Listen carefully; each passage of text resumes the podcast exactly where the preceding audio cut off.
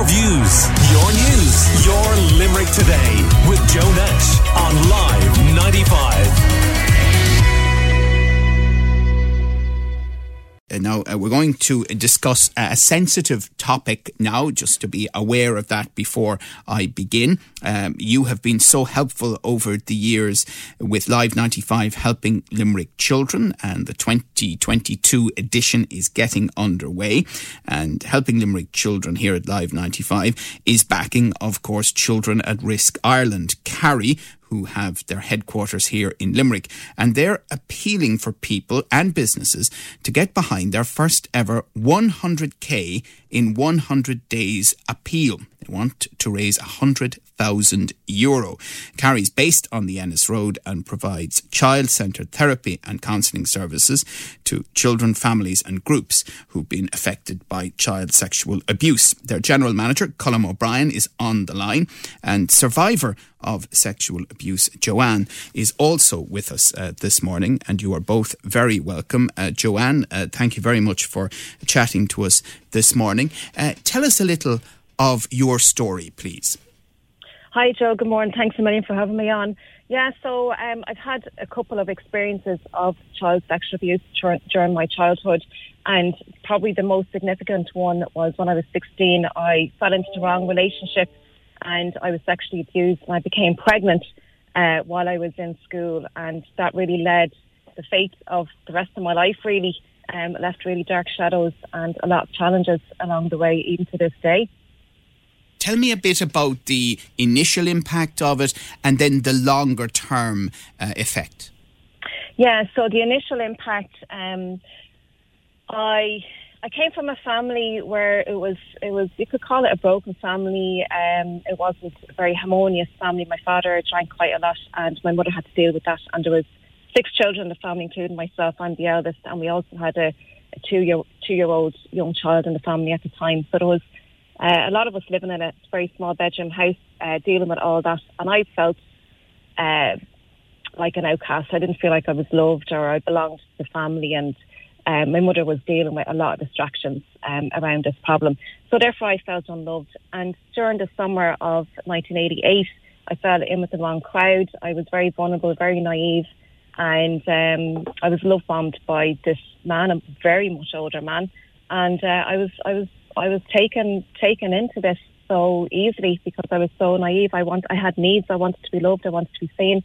And uh, when I did go out with this man for a few weeks, I soon came to realise he was actually a very dangerous man, um, and um, he he threatened me. He um, Uh, attacked me uh, a couple of times actually, but the last time that this happened I ran away from the scene, and I just knew that I was pregnant. When the incident happened, uh, I was actually wearing my school uniform. Um, I'd literally just started back in school, and uh, I had no idea who to turn to. Um, I knew I couldn't ring the doctor because I was a minor. He was going to tell my mother. I had no friends. I had no older brothers or sisters I could tell. I was totally alone. Absolutely scared, terrified. I just didn't know what to do, Joe. It was, it was just a hopeless situation that I was in. Right. And Joanne, how did things develop from there? So after a couple of months, um, the man uh, actually threatened me. Um, he threatened me for money, and he also waited at the end of my road for me to come out of the house so he could threaten me again, and I literally locked myself in the house. I was still actually going to school in the mornings, um, and when I used to get the bus to school, he'd wait for me at the bus stop, and if I got on at the previous bus stop, he'd get on at the, the next bus stop, and he'd literally sit opposite me and stalk me and terrorise me. Um, I was petrified. I used to go into school literally soaking wet with the with the uh, the fright. The, I, I was terrorised. That's, that's the word I would use. I didn't know where to get off the bus or stay on the bus because he could follow me to school. It was a bit of a walk to the school. Um, he stalked me for a few months. Um, the the local parish priest came to hear about this as well and tipped my mother off, and the guards even came involved in this as well. Um, that's another long story. But uh, basically, he was known to be a very violent and dangerous man. Right. And Joanne, what about the pregnancy that you mentioned? So my mother didn't find out um, until I was about four or five months pregnant. She knew I was death, death warmed up. I just looked awful. Um, I uh, she just didn't look the like of me at all. um, The morning sickness that I had, I had to hide that because we only had one bathroom. And um, I used to do my own washing, so I got away with that. I used to wash my own clothes, my own towels, so I got away with that. But I used to hide the morning sickness. I was very sick with morning sickness. Um, but my mother found out when I was about five months pregnant, and from there, um, the head nun of the school that I was in and another friend of my mother got together, and they organised me to stay in a girls' home where there was other pregnant girls who were having the same kind of similar problems. Um, so I went there for two months until I had my baby. Now, I was in my leaving cert year, so can you imagine um, all this chaos during my leaving cert year? Um, I was always a very good student, um, so we arranged for me to sit my leaving cert exams, and I was actually due my baby around the time of my leaving cert, so it was arranged for me to sit my leaving cert in the hospital should I go into labour. But I managed to finish my exams, and literally on the last day of my exam I went into labour and I had my baby a few days later. Okay, and, and from there? So um, so after that I came home from the hospital, and um, my mother thought it might be a good idea for me to live on my own because I was such an independent um, child. Um But the thoughts of that, again, um, brought me back to, oh, my mum doesn't love me, my mum doesn't want me. Um, but I chose to stay at home. However, when I stayed at home, my father got worse with the drink, and um, uh, it just got worse and worse and worse, and I was driven to get out of the house. I, I got work. Um, I saved really, really hard, and actually the first job that I got, um, I was let go when they soon learned that I was uh, a single mother. Um, they, they actually fired me out of the job for no reason, and pr- the previous day they told me they were they were training me in on something new, that they were so happy with my progress. But when they found out that I had a child, just through conversation, it was a family-run business, and um, they put two and two together, and uh, they fired me. So I went back to my bedroom again, locked myself in the bedroom again, and I said to my mother, is this what life is going to be like? Is this how people are going to treat me? People don't even know me. They're judging me without even knowing mm. me. Um, and, and Joanne, so, what about your baby? So my baby, um, I got to, I kept my baby. I didn't want my baby up until seven months, until I was seven months pregnant. I was actually wanting to give the baby away. My mother pleaded with me to keep the baby. Uh, she promised that she'd help me rear the baby. Um, so that happened, and I saved very hard, got a, got got a work, got jobs, got jobs, got a work, oh Janie, got work rather. And um, I managed to buy my own car and buy my own house. And I moved out a few years later. I was only twenty-one, twenty-two when I moved out, bought my own house. I was blessed. And um, my son came to live with me a year later when I managed to get more money together to, for childminding. So he came to live with me, and um, that was kind of the start of my total independence, if you like. It was tough. Um, I didn't want to have any relationships with anybody, uh, certainly. And um, I lived on my own for, for quite a long time before I started having relationships. Right. And Joanne, I think you said that that was the most significant uh, instance of abuse, but it wasn't the only one you suffered, if I understand correctly. Yeah, there was there was a couple of others, but probably the other most significant one was uh, when I was six years old, um, and I didn't even realise that this was, was actual abuse. Um, I was in Cabra in um, Dublin, and uh, that's where my nanny lived, and I was lured into an next-door neighbour's house with sweets. They promised me sweets if I, if I did things for them. Um, this happened a couple of times. It happened during one summer, and I remember I was six because it was just before I made my Holy Communion, my first Holy Communion. Can you imagine me walking down the in the church with a white dress on, and this is after happening only a few weeks ago, a few weeks prior to my first Holy Communion. Um, but uh, I remember one day we were going home, and my mother was chatting at the door to the mother uh, in the house, and the two men were uh, behind the lady, and I said to them, where's my sweets? And they told me, shh. And uh, they were terrified I was going to say something. And uh, they wouldn't give me the sweets. And Joe, do you know what? I said, you know what? I'm not going to let anyone take advantage of me now, lying to me now and tell me, promise me they'd give me sweets. Innocence of my little mind, you know. And uh, I, I didn't I didn't do anything for them again because they wouldn't give me sweets. They lied right. to me. And from that day to this, I have an well, I, I had an issue with trust. People lying to me.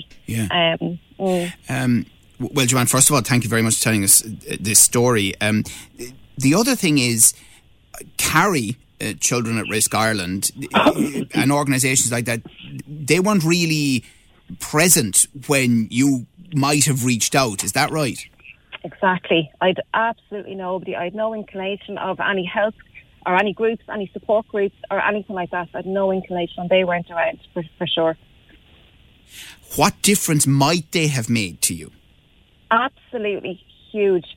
I would have picked the phone up to anybody to have a conversation, even just a conversation to give me some kind of direction, um, just to, you know, um, give me some kind of support, because I was so alone. I was so in the dark. I was so frightened, so hopeless.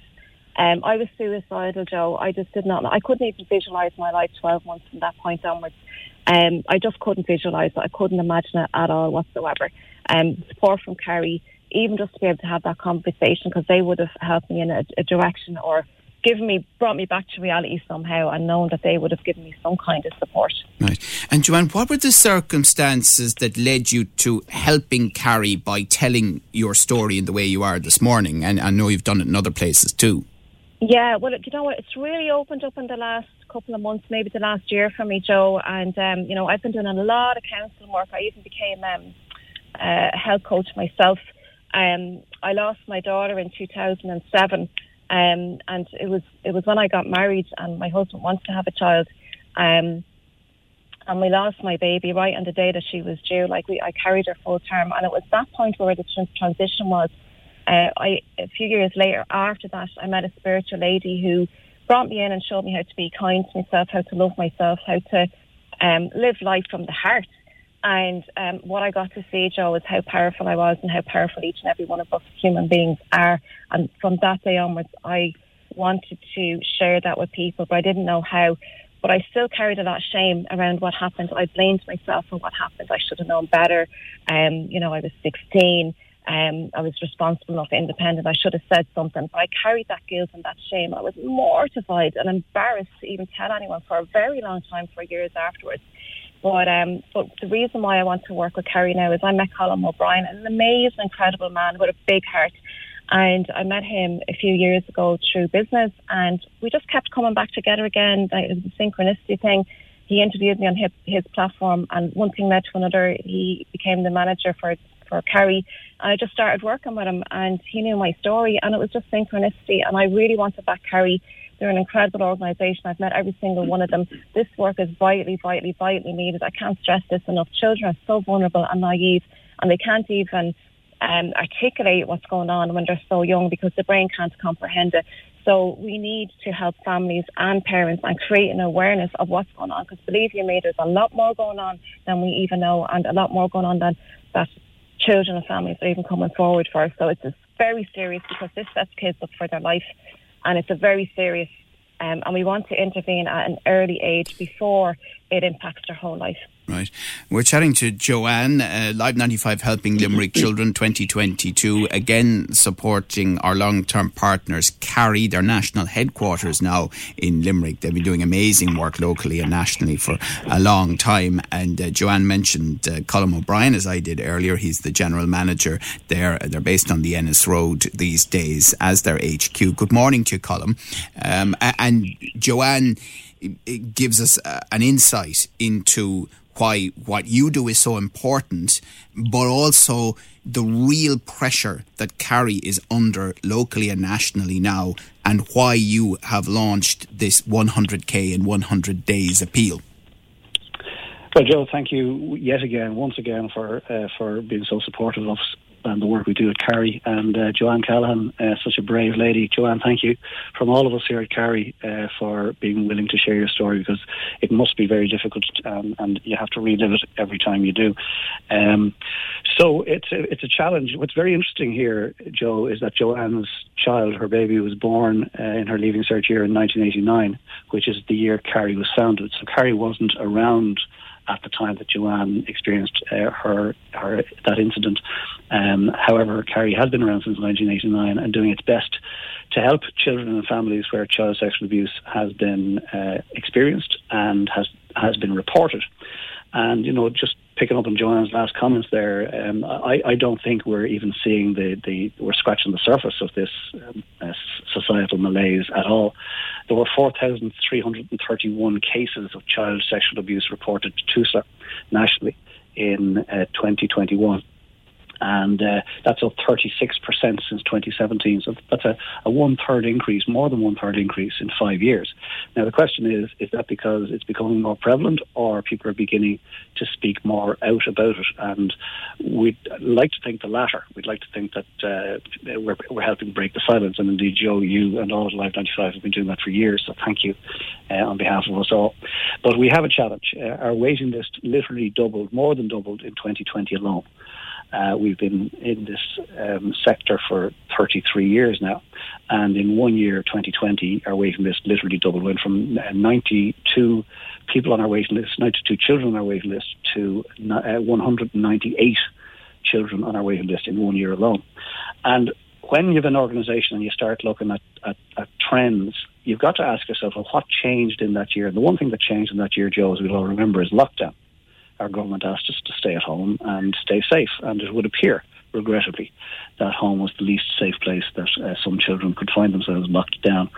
So uh, they reached out, and they reached out to CARI. And so now uh, our challenge as an organisation uh, is that we are uh, running really hard just to stand still, just to cope with the numbers on our waiting list. And we have, in twenty twenty, we have uh, created facilities. As you've mentioned, our headquarters is, is on the Ennis Road there. And uh, we have a new facility opening in Dublin in the next number of weeks. And we will then have twelve therapy rooms available to us at all times. And twelve therapy rooms that could see four families in a day each means we could be seeing two hundred forty Uh, we could be conducting two hundred forty therapeutic sessions in one week. However, and this is the challenge, uh, we don't have enough funding to hire enough psychotherapists to fill those rooms. So we've got empty therapy rooms that, uh, and, an, and an empty therapy rooms mean means a child sitting at home in fear and pain and perhaps shame, as Joanne mentioned, and a family in anguish. So and, and what's key here, Colm, is that the waiting list, if it were to remain as it is right now, could mean years before someone gets the help they really need. Yeah, thanks for pointing that out. Um, at, the, at the way we're funded at the moment and the number of psychotherapists, and these are wonderful people, I could not do what they do, um, but they, they do it for their own reasons, and they do it because they see the impact, the positive impact of the work they do. But it would take us five years to clear that waiting list unless we get some emergency funding into her more psychotherapist. And here's the challenge. We deal with children as, as young as the age of three. Can you imagine the exacerbated impact of such horrific trauma if that child and the family has to wait five years? That child could be eight before they get the help they need. Right. And if we go back to Joanne's story, if, if, if I may, you know, very brave lady, and Joanne, yet again, thank you for stepping up and being brave, because you're absolutely helping break the silence, and we invite more survivors to come forth, male and female, and engage with us and see can we, we together create a movement here to break the silence. If we break the silence, we can break the cycle. But Joanne's story, she didn't get into the detail of uh, uh, her stillborn child, but uh, and perhaps you might have a moment to go back to her and just ask her about the circumstances. But the challenge was her relationship with her husband at the time had been severely impacted because she didn't get the help. She didn't know how to cope with what had happened. That's what we're trying to do in CARI. We're trying, we've made ourselves available to help families and children who've been impacted by child sexual abuse to learn how to deal with. We can never turn the clock back and have it not happen. Right. The question is, what can we do from okay, here? Okay, but, well, what can we do from here? I mean, what are you asking? What is this one hundred K in one hundred days appeal by CARI? We are asking uh, individuals and we're asking companies to get creative. Whatever it is an individual does, whether, whether it's knitting or running or climbing or swimming or walking the dog, see, can you get creative and turn that into a fundraiser, fundraising idea for CARI? Uh, you can connect Uh, text the word helping, H E L P I N G, to five zero three zero zero and you'll donate four euro straight away. We'd invite you to do that. We're uh, launching this appeal up to raise one hundred thousand euro in one hundred days, the next one hundred days. If you're part of a company and uh, you're uh, so inclined, why don't you get your work colleagues to get together and get creative and do a runathon or a knitathon or whatever it might be. Uh, we, don't, we don't have a monopoly on great ideas. We're just asking people to get creative. And uh, if you believe that Uh, CARI's cause is a deserving one, uh, to help children who've been sexually abused and their families uh, get to a point of healing, well then we'd welcome your support. If you have a company and uh, you'd like to get involved with us in some larger way, we'd be delighted to hear from you. If you own a company and you've got staff that you'd like to get engaged and get creative around, how would your organisation raise a thousand euro? If we'd, if we'd one hundred companies or indeed one hundred individuals uh, here in Limerick and the Midwest who would pledge to raise a thousand euro each over the next Uh, over, over the next one hundred days, well then uh, CARI can achieve its target of raising one hundred thousand euro in one hundred days. Well, Live ninety-five Helping Limerick Children twenty twenty-two, CARI is the beneficiary again, and uh, we will be supporting this campaign uh, with uh, an online and uh, on-air uh, advertising push, so people will be hearing about it uh, in the days and weeks to come on Live ninety-five and seeing it across our social media. And of course people can go to CARI directly, including online on the CARI website, uh, to uh, support, to find out more, to reach out to Colm O'Brien and his colleagues. Uh, and uh, obviously it is really, really important. They are banging the drum for government funding as well, uh, but uh, currently uh, they haven't got a direct answer on that yet, and they are looking desperately for this money because they need to try to deal with the massive waiting list, uh, which has grown even more due to the pandemic, as Colm explained. Colm O'Brien, uh, who's General Manager of CARI, their national headquarters on the Ennis Road here in Limerick. And Joanne particularly, thank you very much for sharing your story and, as Colm says, helping to break the silence this morning. So if you can help at all, bear it in mind and see what you can do. Your views, your news, your Limerick Today with Joe Nash on Live ninety-five.